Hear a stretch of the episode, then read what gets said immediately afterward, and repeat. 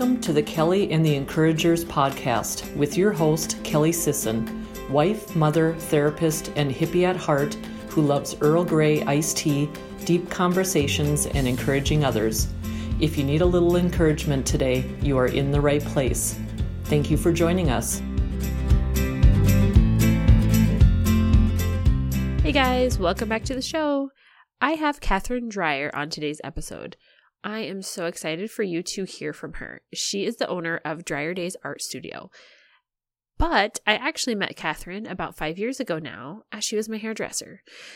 So it's been really great to see her really transformation and her creativity throughout all of it. This episode, though, guys, get your Kleenexes ready because I was literally crying through hearing her amazing story of recovery and her ability just to own her truths and her desire to help others through similar things. Not only does she have a heart of gold, but she's extremely gifted and creative in so many ways. And so I want you to be able to hear directly from her how her creativity and her artistic ability has been able to help her through so many hard parts in life. So thankful for Catherine that she was able to be on the show. Right. Hi, Catherine. How you doing? Good. How are you? Good, good. Thank you so much for being on the show today. Well, thank you for having me on. I'm excited. Absolutely. Well, can you introduce yourself to the listeners? Sure. Well, I'm Catherine Dreyer, and I am simply a wife and a stay at home mom of two little girls and uh, a retired hairstylist and artistic YouTuber mm-hmm. who's living in long term sobriety. That's awesome. That's a great summary of you. I think there are a lot more pieces to you. What do you think? But that was a, that was a great summary. That gives us a good place to start. So, do you want to talk a little bit, bit about? Can you um, share with me first where you are located? I guess I'm not 100 percent sure where you moved to.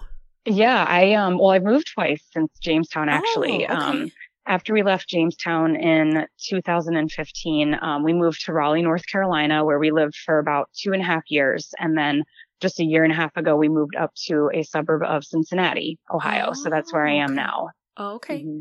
Do you like the new location? Yeah, we like it a lot. Yeah, it's closer to family and we've oh, never nice. lived in this area of Ohio before and we're really enjoying it. So good. I'm glad to hear that. So just a little bit of background information for everyone that's listening. Um, a- after connecting with you, well, a- as I was connecting with you, I was like, oh, you totally used to be my hairstylist before you moved there. And so that was kind of fun to have that, cir- you know, full circle moment there. So it's neat mm-hmm. to be able yeah. to interview and talk with you. Mm-hmm. So, can you tell us a little bit more about your creativity? You know, how you really discovered that you had this artistic ability? Is that something you've always known? Um, well, both of my parents were very, still are very gifted artists in their own right. And so growing up, um, I would do a lot of drawing, just uh-huh. creative stuff, crafting, um, I was kind of headed more in like a writing direction when I was younger. Oh, okay. And so even um, majored in like journalism and stuff in college, um, sort of got away from the art, uh-huh. if you will. And then, um, you know, after college became a hairstylist, which I think is a very creative um, yes. job.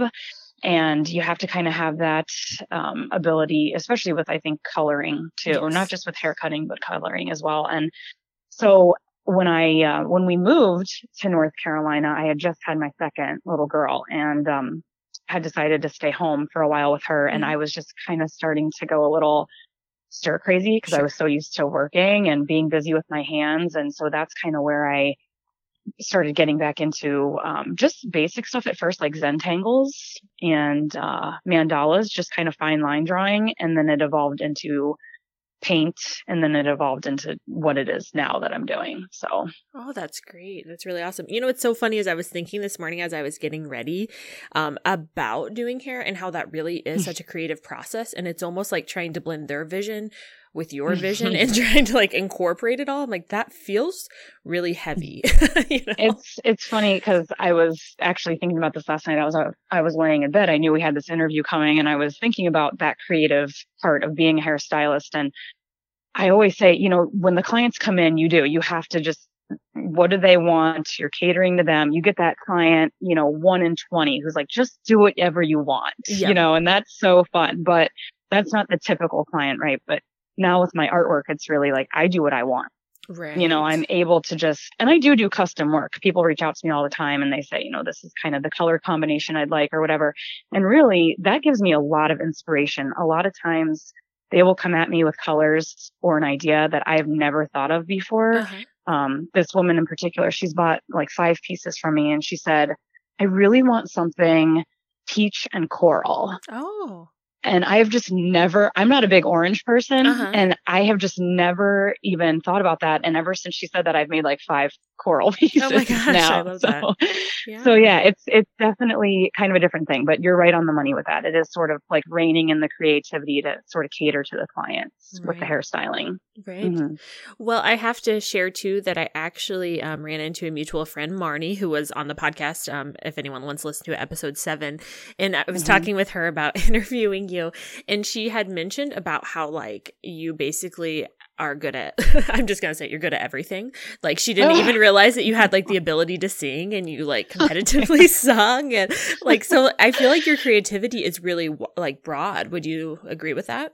Um yeah I don't know. I don't know what the phrase is where it's kind of like I can do a little bit of everything, maybe not like a professional at any of them though. I mean, the hairstyling definitely. I did that for a long time and I, you know, was certified in that and, and licensed, but um yeah, I mean, I think there's so many different, I was just talking to a friend about there's so many different seasons of life, you uh-huh. know, and with each of them, I feel like I've kind of moved into this different, uh, creative mode. Awesome. And I know even just recently with my artwork, I was doing a lot of, um, acrylic fluid painting. Mm-hmm.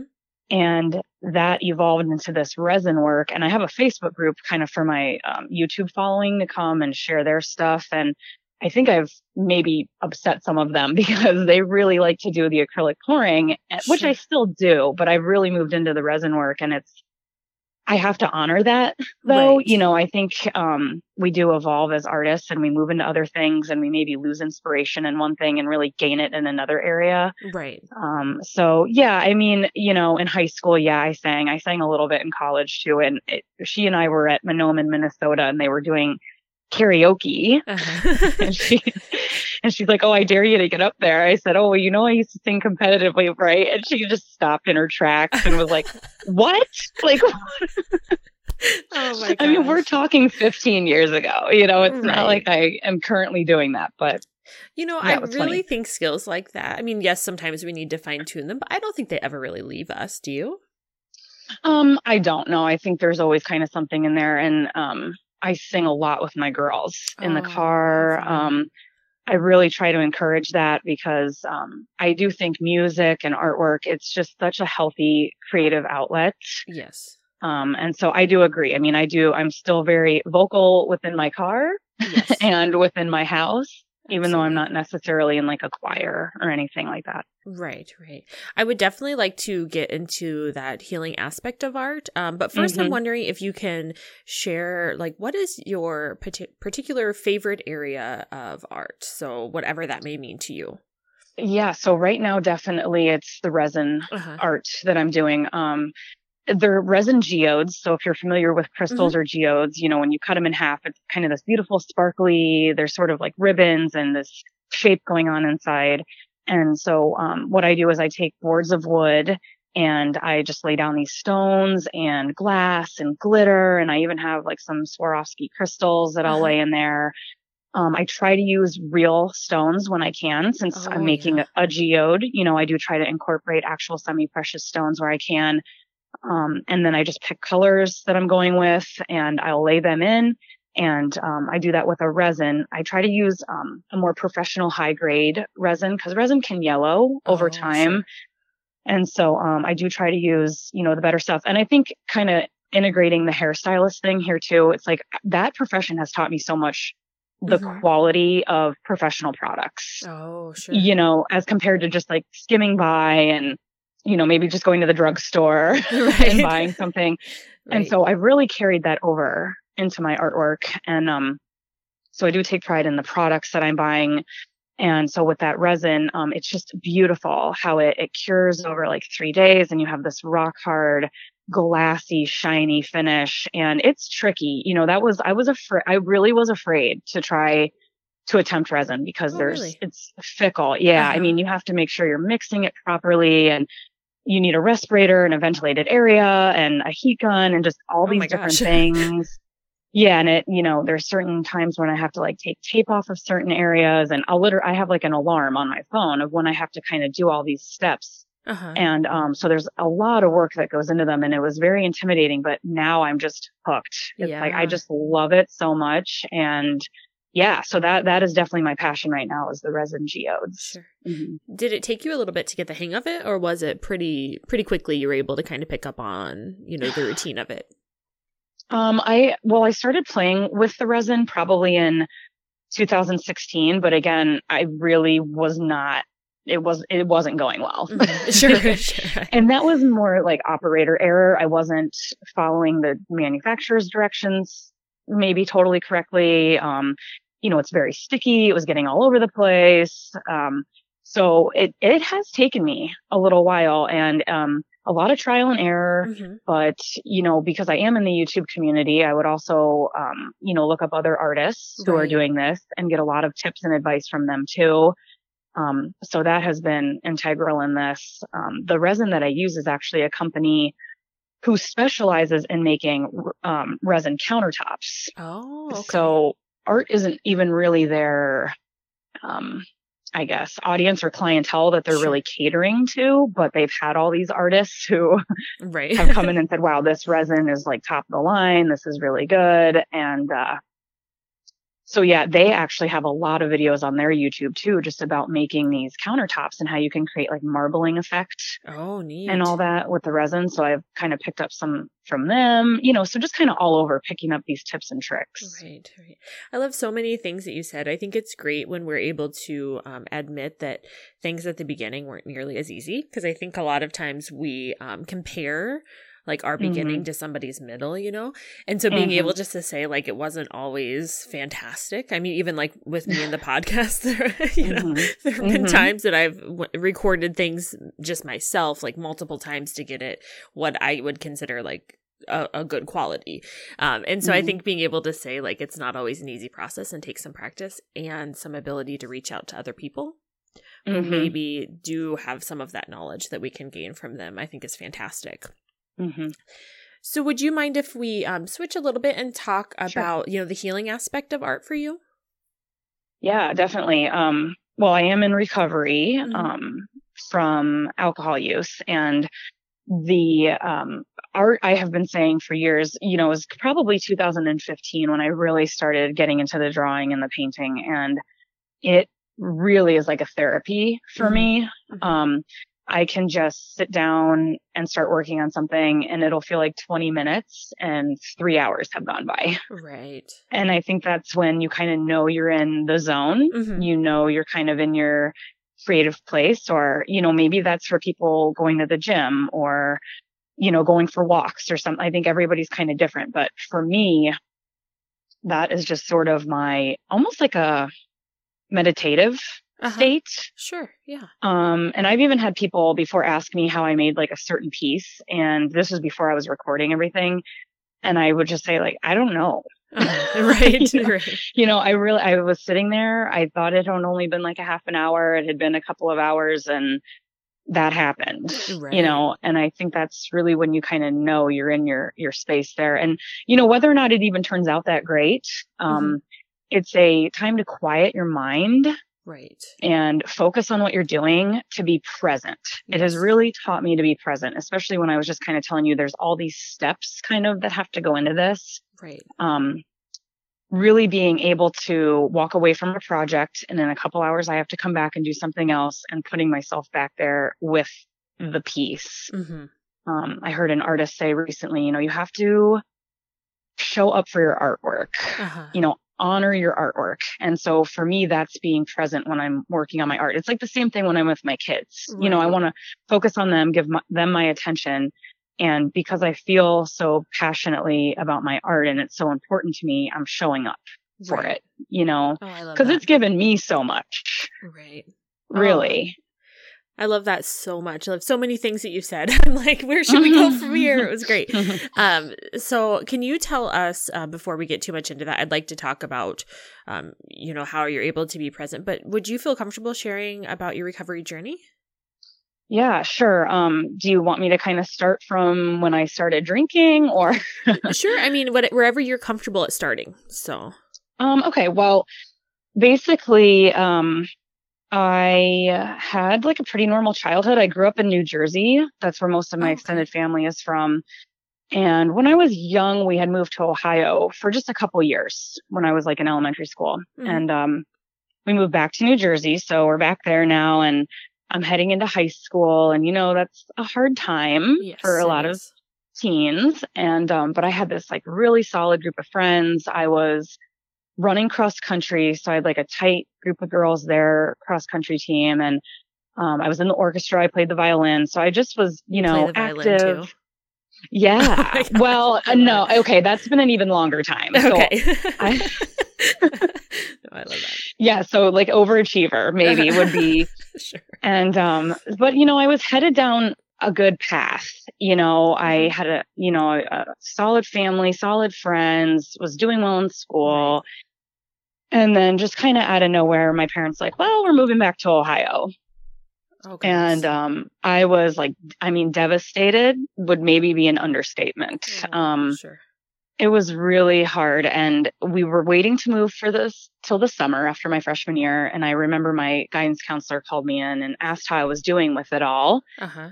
And i said well not well you know and he said that like the top three most traumatic things that can happen to a teenager are number one the death of a parent number two the death of a sibling and number three, moving out of state. Oh goodness. and I was like, well, can you like tell my parents that? right, right. And I just went kicking and screaming. I mean, it was a really hard time. And so when we got to Ohio, we actually moved back to the same town we had lived before. So mm-hmm. I even still knew a couple people. I was familiar with the town. Um, I tried to join up with the cross country team did not feel welcome and I oh, quit. um, I didn't keep up with the violin. I did, however, join choir. So that's oh, where that kind of yeah. came in. But, um, I just really had a chip on my shoulder mm-hmm. and I wanted to seem tough because I felt tough. I felt hardened from mm-hmm. this experience.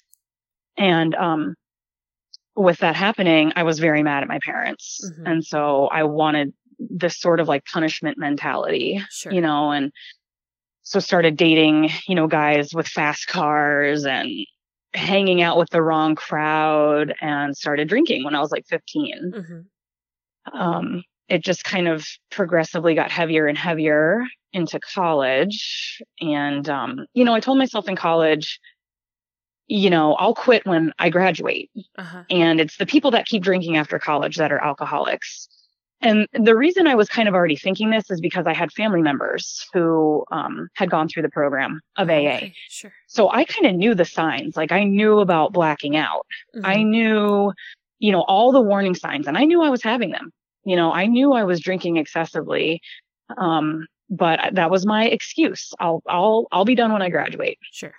And, uh, graduated kept on drinking. Mm-hmm. Um, and then I enrolled in hair school, mm-hmm. cosmetology school.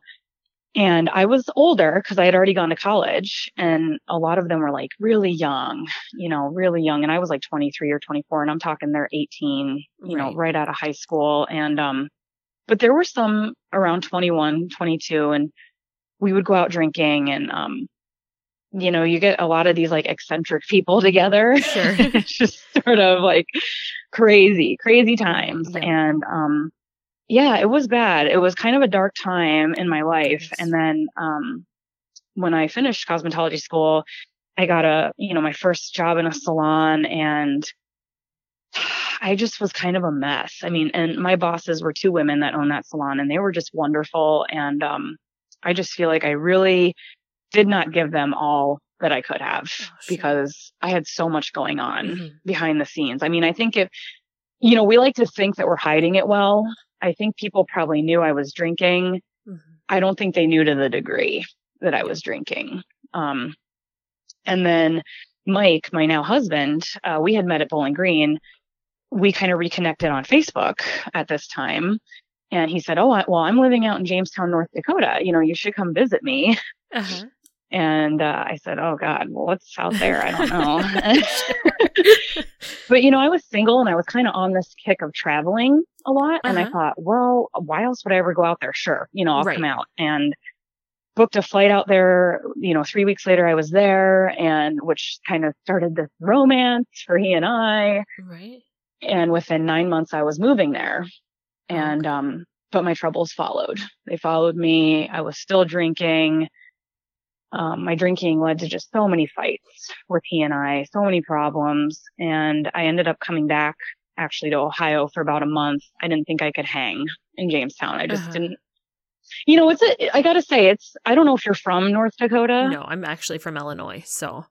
Okay. Yeah. And, you know, I have such a respect and a love for North Dakota now. Mm-hmm. I really, really do. And I tell Mike all the time I would move back there in a heartbeat. Uh-huh. And, but it is different. Mm-hmm. You know, when I was born and raised in New Jersey, lived in Columbus, Ohio, which is a major city, you know, coming to the rural. I mean, we lived out in the country too. We mm-hmm. were like mm-hmm. five miles outside of town on a gravel road. Right. I didn't know what I was doing. Mm-hmm. I, I had no idea. And then couple that with drinking. Right. All the time. Um, and so yeah, I, I left for a little while and I came back and that was a hard choice to come back. I had family saying, you know, don't go back. Uh-huh.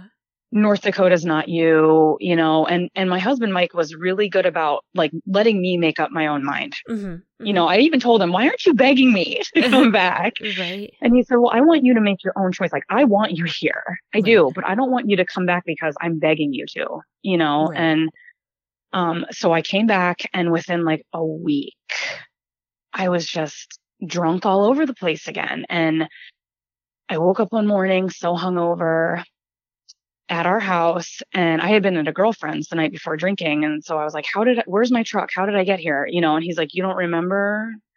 And I said, no, I mean, and that was typical, uh-huh. you know? Right.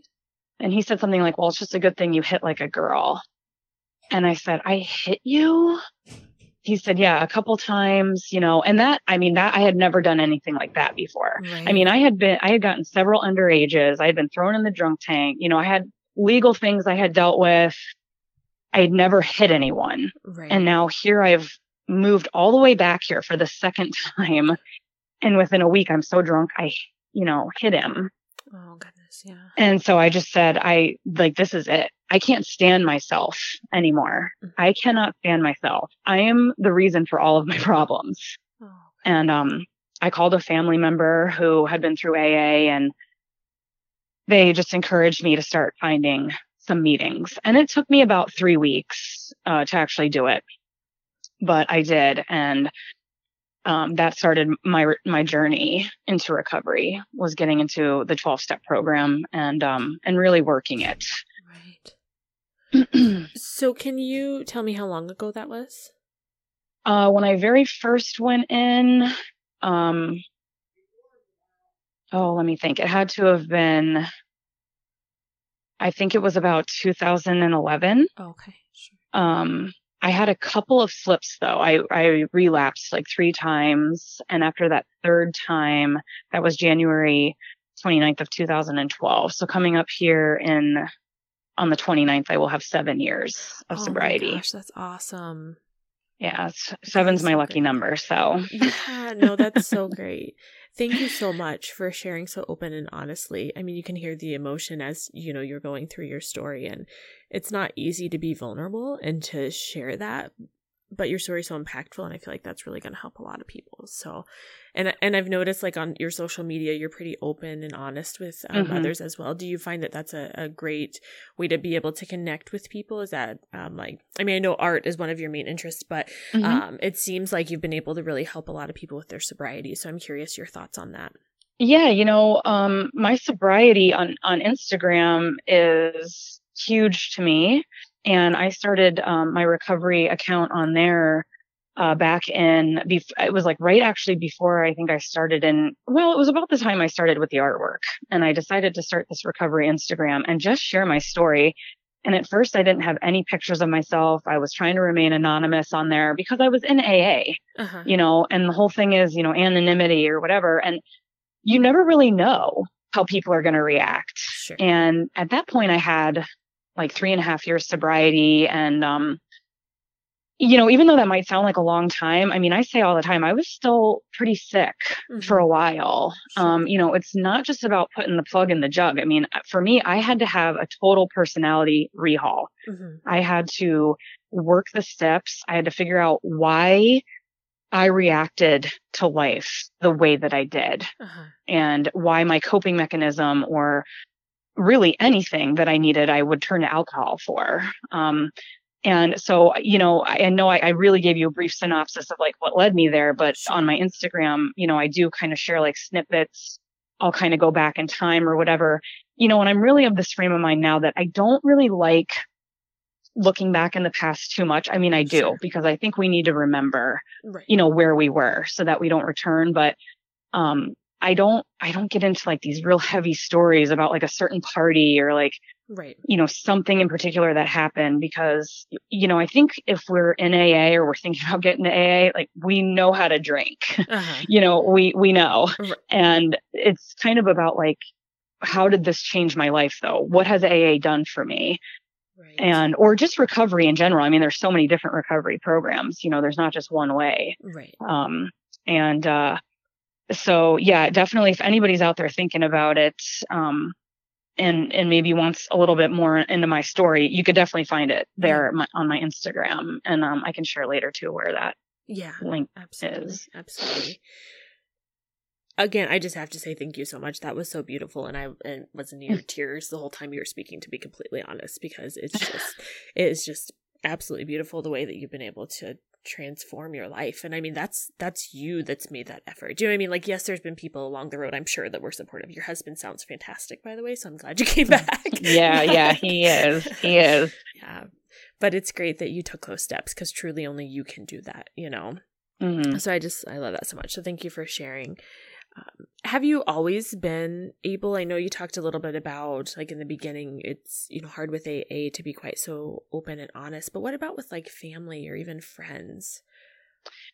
Um, yeah, it um it can be hard sometimes, especially um you know, I have been really fortunate in that my family and my close friends have been very understanding and supportive some people have definitely sort of fallen by the wayside and sure. that's okay because yeah. not everybody's going to get it and everybody has their own journey right. and for me i needed to stop mm-hmm. you know um, but i i know i have um, friends or even other family members that i see really struggle because you know their family really doesn't get it and they're still um, just not maybe respectful sure. is the right word um, not realizing that posting pictures of their, you know, evening cocktail on their Facebook when, you know, their child is in rehab maybe isn't right. you know making their child feel very good. I mean mm-hmm. and and i don't want to like tell somebody how they should be acting. You know again like that's their life that's their path but for for my experience you know my family has been 100% supportive. I think you know, they were there in the trenches. Mm-hmm. They knew how bad it was. And so they were just so happy I was stopping, you know, and mm-hmm. trying to get better. Um, you know, I've had friends that I have been friends with since high school. Um, my friend Christy is a big one who, you know, she, uh, we went through a lot together and she is just so supportive. She's so respectful, you know, when she's with me. And, um, you know, it's really not a big deal for me now if I go out with friends and uh, they're ordering a glass of wine or if my husband wants to get beer, you know, with his dinner, which is very rare, but that's not a big deal to me mm-hmm. anymore. You know, for me, it's just a total like lifestyle change. Right. It's just something I don't do. I just don't drink. Mm-hmm. And, um, so I have been very fortunate, I have to say, in that. Um, but you know, like I said, we did, and my husband too. I mean, he lost a couple of friends you know, and I really have to give him credit because he really stood by me. I mean, one thing I do want to mention to say uh, uh-huh. when you kind of mentioned him before is that morning when I woke up and he was kind of telling me the, you know, what had happened the night before. Um, he went off to work uh-huh. and I called this family member and told them I need to stop. Like, what do I do? I don't know what to do, you know? And I actually called Mike at work and I just said, listen, I, I have to stop. Like I have decided. And here I was afraid that in telling him this, he would be like, well, then we have to end this because how are we not going to, you know, how am I supposed to be with someone, you know, who's right. not drinking? You know, I was so afraid he was going to end things. And the first thing out of his mouth was, what can I do to help? Oh. Oh, and that's when I just knew, like, yes. you are going to be the father of my children. Oh yeah, for sure, for sure, no doubt. At that point, that is just beautiful, and I'm sure that that, in some ways, did you feel like that really um, lifted a lot of weight off your shoulders? Just talking oh, to him and hearing that he was just so supportive and like, how can I help in this process? Yes. Yeah. And and that's just another thing of just how fortunate I have been because I know there are a lot of people that, you know, their even their spouses are just like, well, okay, you know, right. and so I just feel very blessed and I'm so grateful to mm-hmm. him and to all my family and friends that have been there and, and helped me through this. So Right, absolutely do you have any thoughts of what you would say for somebody who maybe doesn't have that support like any recommendations uh, i know we talked a little bit about aa earlier but mm-hmm. um, you know any other ways they can get connected with people that um, can be supportive for them you know there are so many um, online recovery things mm-hmm. now I, I couldn't name any for you off the top sure. of my head but there are if you know they're apprehensive about maybe going to aa they don't know if that's what they want to do um, i will say i i firmly believe someone early in sobriety and recovery probably should be in sort of a group or, sure. or some kind of community because in that beginning, we just feel so alone mm-hmm. in this mm-hmm. and going and being around other people who have been through it, who are going through it at the same time. I think that's crucial um, I have so many people on Instagram that will message me that have, you know, one, two, three days sobriety. Oh, uh-huh. And, you know, they're reading my stories or any number. There's so many recovery accounts, you know, on Instagram. Right. It's just, it's such a good community on there. Um, and I have since actually started a Facebook group called Moms Who Don't Drink. Oh, I love because that. I wanted something kind of, I just started it like a month ago. Uh-huh. I just wanted something like specifically for moms because I think there is something about this like mom culture uh-huh. with drinking. And I think a lot goes on undercover. And so even just in that group, I, I cannot, I thought this, I thought like a lot of old timers and stuff were going to join this group. And no, it's uh-huh. women that are like, today is my first day. Yeah you know, and my kids are running around screaming. I have a pounding headache. Like, what do I do? Right. You know, and to see the outpouring from the other women in that group, I mean, it really oh, touches me. Absolutely. And so I think just find like that community, mm-hmm. you know, whether you're a mom or, or whatever, you're, you know, 19, not even of the legal drinking age, because there are plenty of people I've met in AA that got sober at like 18, 19 years old. Right. You know, so just finding that, because I think that is so important so that you know you're not alone in this because you're not. Yep. I mean, you're absolutely not alone. Yeah. No, I'm so glad that you shared that. Thank you. One thing about the Instagram too that um I'm kind of I wouldn't say like new new, but newer to Instagram. And what I like is their feature where you can like do a hashtag and yeah. then you know like hashtag recovery or whatever you want to put and then you can search and it pops up like different things from different people right. and mm-hmm. i have mm-hmm. found a lot of people that um i like to follow um you know searching various hashtags i'm like oh well that that seems really interesting and that's a good way just an easy way to kind of um, lump it all together or most of it oh, together yeah. you know so mm-hmm. That's yes. an easy way to to find that. But I love that you're starting that that group and able to provide some additional support for sure. So can yeah, you talk definitely. a little bit about, you know, how your creativity has helped you through this process? I know we went through, you know, your art journey, but I'm wondering if you can kind of incorporate for us where some of that kind of came into play for you. Well, I think um you know, kind of being a creative person, I think my brain is like always going. Uh-huh. And I think that is sort of why I drank so much mm-hmm. to kind of tame that down. And so that's why it's so important for me to have these outlets and um you know the and, and i'm a person of extremes. I, uh-huh. I, think a lot of people in recovery might say that. I'm very black and white. So yeah. like when i'm doing something i am like all in. And so that is sort of how the even the youtube channel developed because you know it's not enough now that i'm making this artwork. Now i have to right. you know yep. make this and this and this and this. But um i think definitely for me, I have to kind of be staying busy. Uh-huh. I have to, and it has to be, you know, positive things. And I really have to watch with the moderation. like, all right, you know, I've been working on this art for a couple hours. You know, I need to make sure I'm, you know, doing the things around the house I need to do or, uh-huh. you know, definitely it's a moderation thing. Um, I don't know if that really answered your question. Yeah, but... no, I think that it did, and I'm glad that you mentioned that about moderation. Um, I myself am mm-hmm. actually very much like I'm like I'm all in or I'm not, so yeah, I can yeah. identify that in so many mm-hmm. ways. Um, and I was actually talking talking with Marnie about how mm-hmm. um, you know a lot of times I think that um, people when they are creative have a really great imaginations and are really able to just see such like big pictures that it becomes really overwhelming at times. Yeah, um, and mm-hmm. and I wonder if that's this is not scientific by any means, but I wonder if that's a portion not just for addiction but just you know anxiety, depression in general, because yes. mm-hmm. Um, there's just so much going on through your mind when you're able to be creative like that. You know. Well, and I think that, you know, I kind of talked about this earlier, but that's where kind of that being present mm-hmm. comes in and really just focusing on what I'm doing. Like, yes, sometimes I'll have music or podcast or like an audiobook kind of playing in the background, but I'm really kind of into what I'm doing. Yep. And instead of being a million different places. Right. So even though I'm like creating and I'm doing something and it maybe looks like I'm really busy, uh-huh, uh-huh. I'm actually just kind of pacing myself and like in that meditative, calming state for me. Yes. And I think everybody kind of has their own thing with yeah, that. Absolutely. But. Can you talk a little bit about how you remind yourself to be present? Is there ever times when you're you like you try to be, but you're just really not 100% connected with what's going on? Oh yeah. And mm-hmm. I think, you know, as a mom and a stay at home mom, you know, there's a lot of nights I don't get a lot of sleep. Mm-hmm. And now, you know, I've got one running around and I've got to do this. And it's like, I'm just very tired uh-huh. and I uh-huh. want to maybe be doing this or I want to be laying down and I'm a little bit more irritable. Sure. And I think, um, there's a saying that I've heard in the rooms and it's, you know, be where your hands are mm-hmm. and just, oh, this that. is, yeah, like I, where am I right now? This is where I am.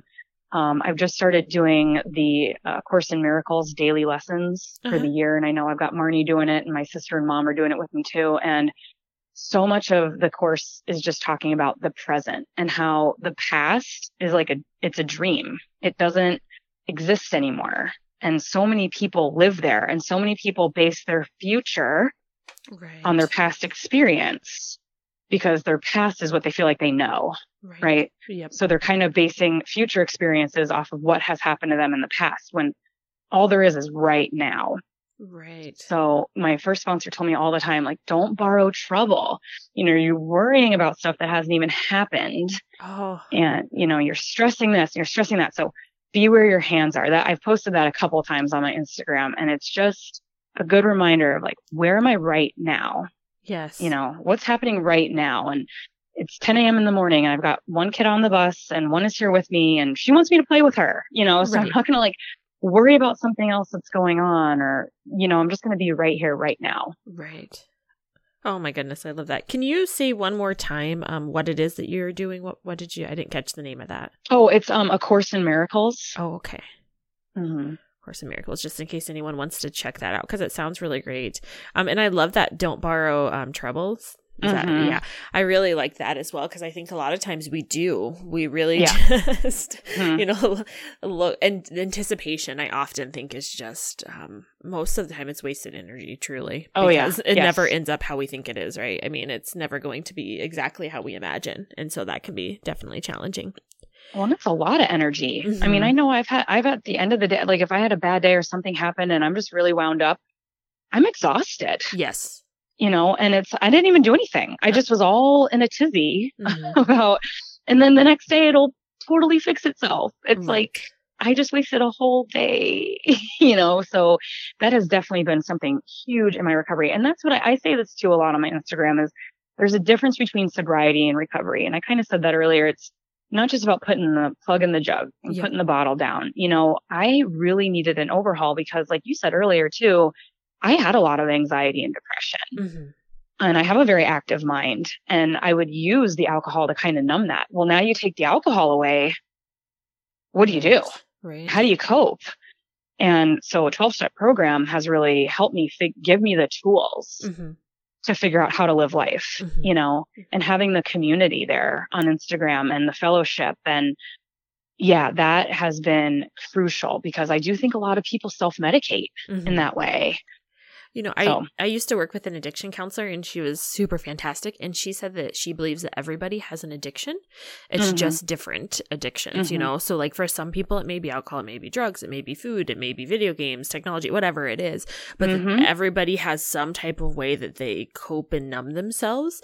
And Right. when you think about it like that, I think it puts it in like a different uh, mind frame for people when they're trying to understand recovery and understand, you know, um, sobriety and um, usage. I think that when you think about it like that, that we all can be affected by that, and we all very likely are. And even if someone's not willing to say that they're addicted to something, it's probably there. So- Right. Well, I say all the time, I think everyone could benefit from working the 12 steps. Mhm. because Mhm. it just teach you how to it, how to be a good person, how to look at your own motives and why are you acting this way. And one of them is like, where do I need to make amends?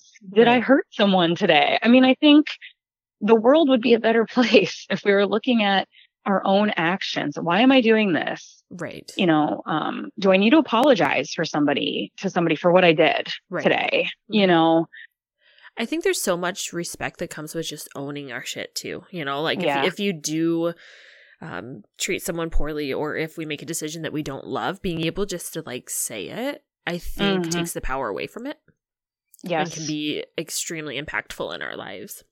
Hmm You know, I'm wondering if we can talk a little bit about your YouTube channel because those Sure. videos are so fun to watch, by the way.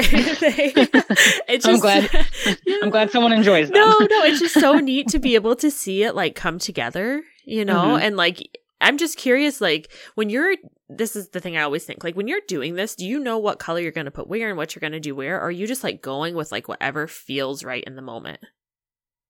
Um, it's definitely become more of a thought out process as I have uh, developed. Uh-huh. I used to just kind of do like, woo, I'm just going to willy nilly, Uh-huh. um, you know, but again, because I'm doing this sort of showing up and honoring my art and wanting to kind of, um, let it kind of flow out of me sort of thing and not just be willy nilly, right. take it a little more seriously.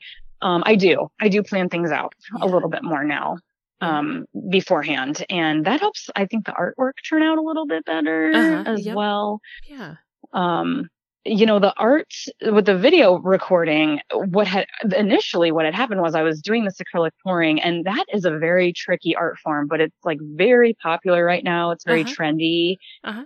and um there's so many things that you kind of have to get right there's i have like my own pouring medium recipe that i've created there's Oh, there's wow. different ones out there and i kind of developed that again over time and your water ratios your silicone ratios and so what i started doing was recording myself so i would remember what i'm doing Oh, Right? Oh, yeah. and then i was like well i watch all these other youtubers and i'm recording myself anyway and now i feel like i've kind of maybe got this down a little bit so maybe i'll start my my own youtube channel Right. and it really is kind of like neat and fulfilling for me to go back and watch the process. Yeah. You know, it, and, and when you're asking like creativity in other ways, like I, and you can probably vouch for this too, just with your podcast editing. It's, it's a very creative thing to be editing the Mhm. videos hmm Yep. and, you know, adding music and putting it all together. So that's kind of a creative outlet for me as well. I love, I do love making the videos Mhm. a lot. Yeah, no, that's great. You know, I was thinking about that as well before our conversation, just the podcast, and because I, if you asked me like probably like four or five years ago if I was creative, I would say no. I really would Mhm. have. But Yeah. now that I have started looking at my life, I realize that um, there are so many different ways that I'm creative, and maybe it doesn't necessarily um, tend to be something that's really like like it's not like you know it's not artwork, it's not necessarily like singing or writing music, but even Mm-hmm. just like my thought process and like ability to problem solve and the Mm-hmm. podcast and even working with clients, I feel like is a really creative process as well. Um, Mhm. And so I think that there's probably a little bit of creativity in all of us. It's just a matter of like acknowledging it and mastering it. I agree. I had a lot of people, clients, when I was doing hair and I was sort of making these like hair pieces. They, they were not very good initially, but I was making them because, you know, I, just something I was trying at Yep. the time. And people would say like, Oh, you're so creative. And it kind of like shocked me because I never felt that way about Right. myself. I never looked at it that way. And then they would follow it up with, I'm not creative at all. And I just thought, yeah, you are. Like that just sounded wrong. I, I, feel like everybody is. And I feel like it's just a matter of finding right. what it is for you. I mean, mine's changing all the time. Like I said, I think I've maybe upset some people because sure. you know my outlet has sort of changed right. you know and so i think it's just a matter of finding it i would agree but i think it's great that you're not letting that hold you back because we i mean at the end of the day we have to be true to our we don't have to be but it's helpful to be true to ourselves yeah and be true to what we need in that moment and if that doesn't mm-hmm. fit for someone else that's okay they certainly yeah. i mean we all have choices right so we can decide to move on to someone that really um, aligns more with what we're wanting in that moment but to kind of stifle yourself just to meet somebody else's requirements would just be exhausting and not beneficial mm-hmm. at all. I would think that right. would take like creativity away, wouldn't you think? It would, yeah. yeah. And I think it would really, you know, talking about like zapping that energy and just bringing you down, I think it would be a very stressful mm-hmm. situation. Mm-hmm. So, you know, yeah, it is kind of like ripping the band aid off at first and it stings a little bit, but I think it's better than stifling yourself right. and sacrificing yourself. Right. Absolutely. So, is there anything that you really wish that that we haven't discussed already that other people really knew or ways that they would be able to show up for people who are dealing with addiction and recovery? Um, I think you know just being there for them. There is um, and and and being interested. Uh-huh. you know, genuinely showing emotion and caring for that person and what they're going through. Uh, there's a new podcast that just started too called Recover Everything, and, and they don't have a ton of episodes. They're pretty new, but um, from what I understand, one of the hosts is someone who has a someone close to them that's going through this, mm-hmm. and he kind of had no idea about it, so he wanted to start a podcast to sort of find out more. I, I hope that's correct, and I'm not like totally out of line here with yeah, that no. podcast. I'm pretty sure that's what it is, but yep, yep. I just thought, wow, right. what a way to sort of you know, show up for that person. Not that everyone needs to go create a podcast right. or anything, but you know, like one thing that um my husband did was he went to Al-Anon a couple times. Uh-huh. He came to open AA meetings. Yeah. Um, you know, be respectful around them because in that early sobriety, it was really hard for me to be around other people drinking. Mm-hmm. It was. It's mm-hmm. not anymore necessarily, but it really was yep. in the beginning. So I think just being respectful of that and, and just showing interest in them and, and wow, you know, what, are you okay? You know, like my husband, what can I do to help? I mean, that was like the perfect yes. thing for me right at that moment. And it just blew me away because I was totally expecting something else. and, right.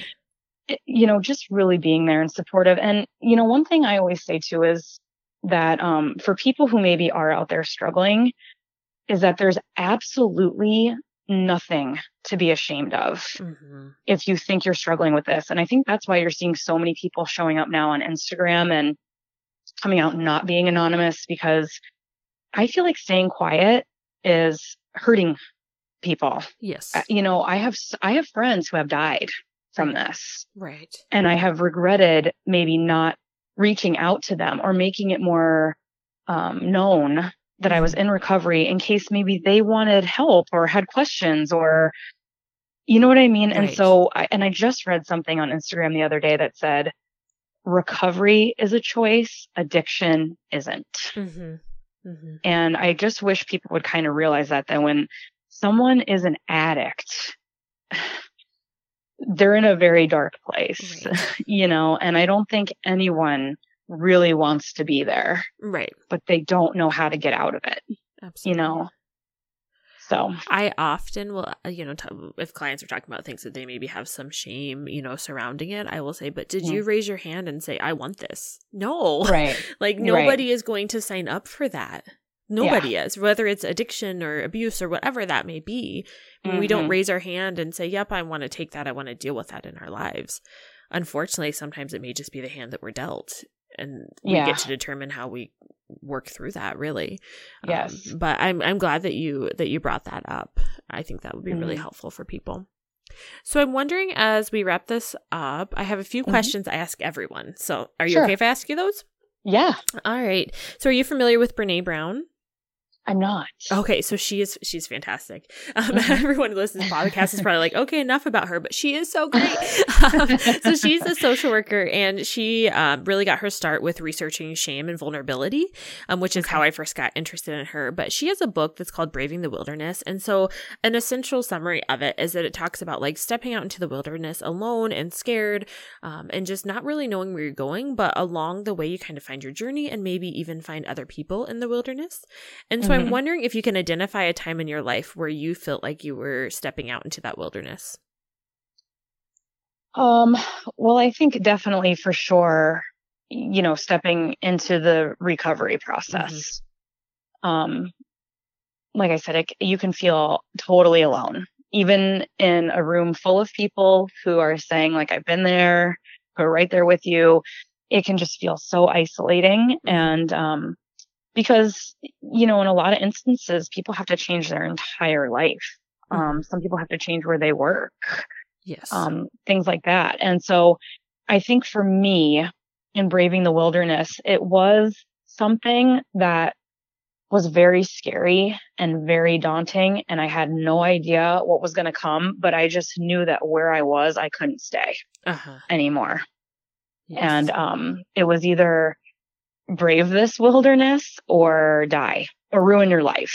Yeah. You know, and um so I would do it a hundred times again if I had to, because this life is so much better. I heard this in the rooms once too that I've had the chance to live two lifetimes. Uh-huh. I prefer the second to the first, but not before the first. Oh, I so that. I just think, um, you know, this is a journey. I mean, people right. say this is a journey and, and they mean it. I mean, there, it's life. There's ups and downs. You know, just because I stopped drinking doesn't mean I have a perfect life, but oh my right. gosh, it's nearly there. Mm-hmm. And I think because I can have that appreciation and that gratitude. Right. That I work for daily. And that's not just something I wake up with and it's there. I wake up and I say, I choose joy today. Yes you know and, and, it's like in a marriage like when you're you get up and you choose your partner you know mm-hmm. I, I, believe that's an absolute and i'm choosing joy right. today right. so i would say for sure that yeah would be the recovery process Mm-hmm. That makes so much sense. And what I love hearing, um, the reason I ask this question and what I really love hearing from people is, you know, we, we have all, um, been through various things and I don't like to ever mm-hmm. compare. So I just always say various things that are challenging for us where we did have mm-hmm. to step out into that wilderness. But what I love is as we work through that and as we get through it, there has not been one single person that has regretted that. Oh yeah. And that mm-hmm. is just so amazing to be able to see the the impact that making some really scary steps and really you know feeling very alone but still moving forward to see that yes. change in our life is just amazing. So I really appreciate you sharing that. Mm. And so since the podcast is called Kelly and the Encouragers, I'm just curious who are your biggest encouragers in life? Well, of course, I've already mentioned him, my wonderful husband, Mike. Uh-huh. Um, you know, just I will come at him with some crazy ideas sometimes, and he is just right there with me on things. And, you know, even in my artwork, I mean, he cuts my boards oh, and stuff yeah. for me. So he is just so supportive of that. Um, and, you know, of course, my parents over the years have always been there for me. Um, my brother and sister are very, very encouraging and supportive. I just love them so much. Mm-hmm. Um, you know, my best friend, Marnie, she, I just love her to death. She is, I am so grateful that I have that woman uh-huh. in my life. Um, yeah, she's kind of there with Mike too. That when I come with these off the walls idea, oh yeah, okay, yeah, you know, so like encouraging, that. not yeah. oh Catherine, I don't know, you right. know, pump the brakes, but yeah, all right, how are you going to do this? And so she is just wonderful. Um, a couple other people I did just want to mention was um, I have a friend Aaron who I met down in Raleigh, North Carolina. And he uh-huh. has been so supportive of my artwork and he has encouraged me to do things like going to local shops uh-huh. and asking them if they want to feature my art and I was so afraid oh, to do yeah. that. I was so afraid, but I I want to tell Aaron that I did that. Oh my gosh, that's awesome. and um it's been going really well and I'm so happy I did it. I want to thank him. Um there are a couple people who have followed my channel from the beginning and are in my Facebook group for my channel um and that's Maggie, Tammy and Kirk. Uh-huh. They are huge supporters of mine and I am just so grateful to them because, you know, we all have our days where we just are like, I'm done. I'm done Right. doing this. Right. And they will somehow just show, like, they don't even know. And I'll just get a message from them. I love your latest piece or whatever. Oh, and uh-huh. it's just amazing their timing. Um, and I just want to say too, anyone who's ever bought a painting, Uh-huh. um, and anyone who's ever given a compliment or a nice word on social media about it, because it really never gets old. I mean, now I'm in my fourth year of selling my artwork, and every time my phone chimes, you know, oh, somebody bought something, it is like Christmas morning. I Oh, mean, it I is just that. thrilling. And so, um, just, yeah, anyone who's ever bought a piece, just, I thank you so much because it, it really means the world. I don't know if people realize that, like, as artists, there's really like kind of a little part of us in that work, Uh-huh. you know, and, um, I just shipped out one the other day, this big blue one. I call it my opus. And this lovely woman, uh, just received it. And it is, it's like I say a little goodbye. Oh, I bet. Oh my goodness. I send it off. So Well, just how, thank you to them. Mhm. yeah, yeah, absolutely. And how cool is that, though? Truly, that um, you know that little piece of you is able to be able to go out there Mhm. really and bless other people's lives, and you know, just I mean, even be able just to brighten someone's life. Because truly, I know, you know, for my office, I mean, I spend a lot of time here, and Mhm. um, I just like to look at pretty things, and so I have pretty things Mhm. hung up, and that just makes you feel good to be able to be surrounded by beautiful pieces of art or you know i have pictures from some kiddos that i work with or whatever it may be Yeah. it just feels good to have that piece um, there so i love that perspective for sure And I think sometimes when I sit back and think about it, like I have sold, I have sent pieces to Germany. oh my I gosh how send cool pieces all the time to Canada. I was making um, t-shirts at one point and I sent some to Sweden. Oh and I think about that. Like sometimes I really do sit back and I think there is no way that I would be able to do any of this if I was still drinking. Hmm. Like all of this is due to my sobriety and recovery. And when I think about that, cause you know, I think sometimes we can feel so small right you know and when i sit back and really think like there my a a piece of my artwork is in germany right now like living there you know and it's just amazing and it blows my mind and really it really just fills me with gratitude and Uh-huh. humbles me yes so Yeah, no, I love that. I had heard um or read, I guess I should say, there's an author Andy Andrews and I cannot Mhm. think for life of me which of his books it is, but um I have been very very fascinated with this idea. Um he takes historical events and he will run through it and he will say like, you know, why did this occur? Was it because of this? And then he'll say, well, no, it was this person's decision. And then he goes all through their decision. But was it Mm. really that or was it this person's decision? And then he runs all through that. And it's kind of neat to see like how Mhm. everyone is truly so entwined because yeah truly making that painting, sending that to Germany, now a family eh, or a person owns that, right? Mm-hmm. And so now that's going to be passed on to somebody at some point, and who Right. knows where that could lead. You know what I mean? And how cool is that to know that impact that you could have? Yes I just think that Mhm. a lot of times when we do feel lonely, I don't think that we realize like how much our choices and um, Mhm. our interactions really matter to the world because they do. i agree hmm So, can you tell us? I know we talked a little bit about the YouTube channel, but where can people find it? You know, what's it called? Where can they um, find that information about you? Sure. Well, let me, um, I will mention first my recovery stuff too, Yeah. in case anybody wants to find that. So I am on Instagram at underscore own self be true underscore. Mhm. And then, um, I did just start that group moms who don't drink. And so that's, oh, that's not just like for AA people. I mean, it's for anyone Yeah. any mothers, I should say, not just anyone, but mothers who are trying to live in sobriety, who are curious about it, etc. Um, and that so was those on are my, Facebook, right? That's on Facebook. Okay, Yeah, yep. that's a Facebook group.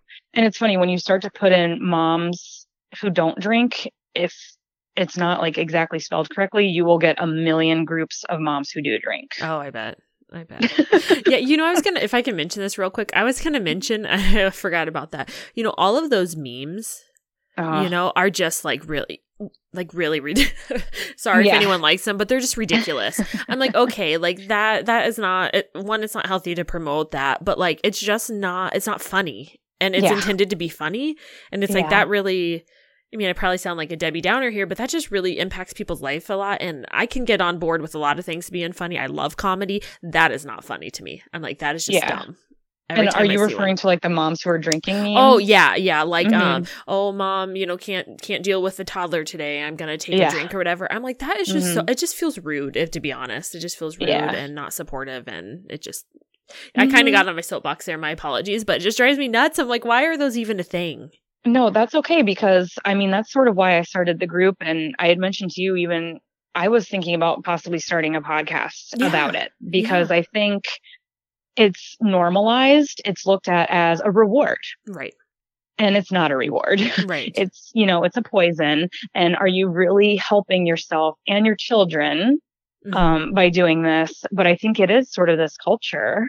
Yes. And I think there are a lot of um, women moms kind of suffering and they're at home all day. Mm-hmm. Do I think it's very kind of hidden, hidden away. And don't get me wrong, I know we have like an opiate crisis and all that, but right. I think we have this thing we're not talking about. Yes. that needs to be talked about. Yeah. So, um, and then my, okay, so my art stuff. Yes. Um, if anybody wants to come find me on YouTube, it's Dryer Days, and that is spelled D R Y E R Days, D A Y S, Art Studio. Um, and that's on YouTube. I think you can just type in Dryer Days and it should come up, but the full name is Dryer Days Art Studio. Um, and then, um, on Instagram. I have a dryer days as well as just dryer days mm-hmm. on Instagram. And then you can find me on Facebook too. The Facebook one page for my dryer days is mostly just business. So sure. it's just kind of like pieces for sale yep. and stuff. Yep. Yeah, no, that's great. And we'll link to all of that um, on the website too. So okay. if anyone wasn't able to get some of that written down or has any difficulty finding that, then we'll just have all those links.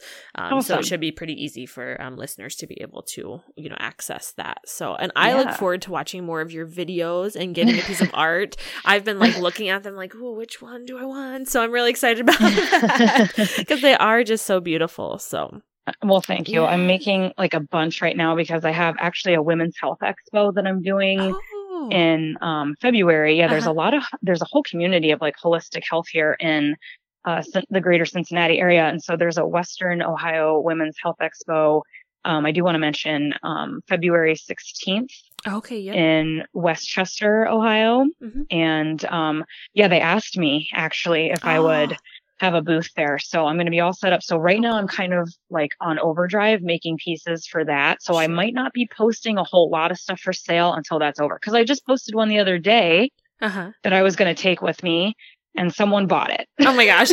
like I need to be right. like upping my, my inventory for the expo. and. I'm like, so, yeah. um, so yeah, but I will after that, um, thing, I will probably have a lot more up for sale and awesome. ready to go. But yeah, and I do, like I said, I do do custom work too. So, um, you know, if you have colors or an idea of something that you want, um, I'm definitely open to that too. And you can contact me through direct messaging on my dryer days, or you can, um, you can send me a message on Messenger sometimes on Facebook, but I don't seem to get that. Oh, interesting. As, yeah.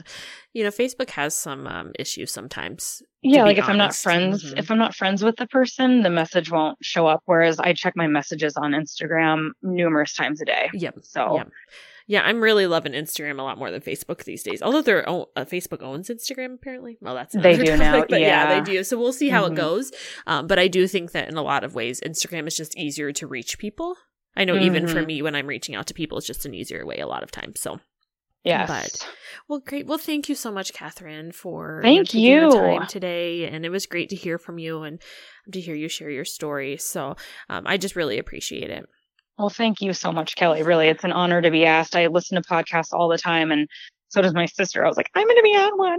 Oh my gosh, that's awesome. so I am just so excited. And I and I do want to tell you I think you're doing a great job. Um I listened to Marnie's, of course, and I have listened to some of the other episodes since then. And I just think you're doing a great job. So thank you for what you're doing too. Oh, thank you. I really appreciate that feedback. We so. need more positivity yeah, in the world. Yeah. You know? I would absolutely agree with that. And it's just, it's really neat to be able to see, um, and I quite honestly, I feel quite honored to be able to connect people, mm-hmm. um, you know, with listeners and it's been so fun to hear that feedback that you know a guest maybe even just said like one phrase in there that really caught someone's attention and completely mm-hmm. changed their mindset and that's just been mm-hmm. so cool to see so it's yes. been it's been such a fun process but awesome yes well thank you so much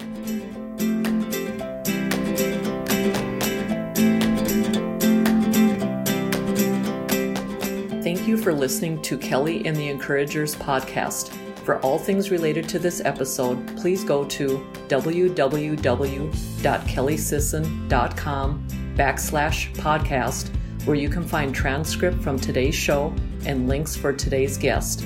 A special thank you to our producer, Joe Burkett, and our assistant, Carrie, who both helped to make this podcast possible. See you next week for another episode.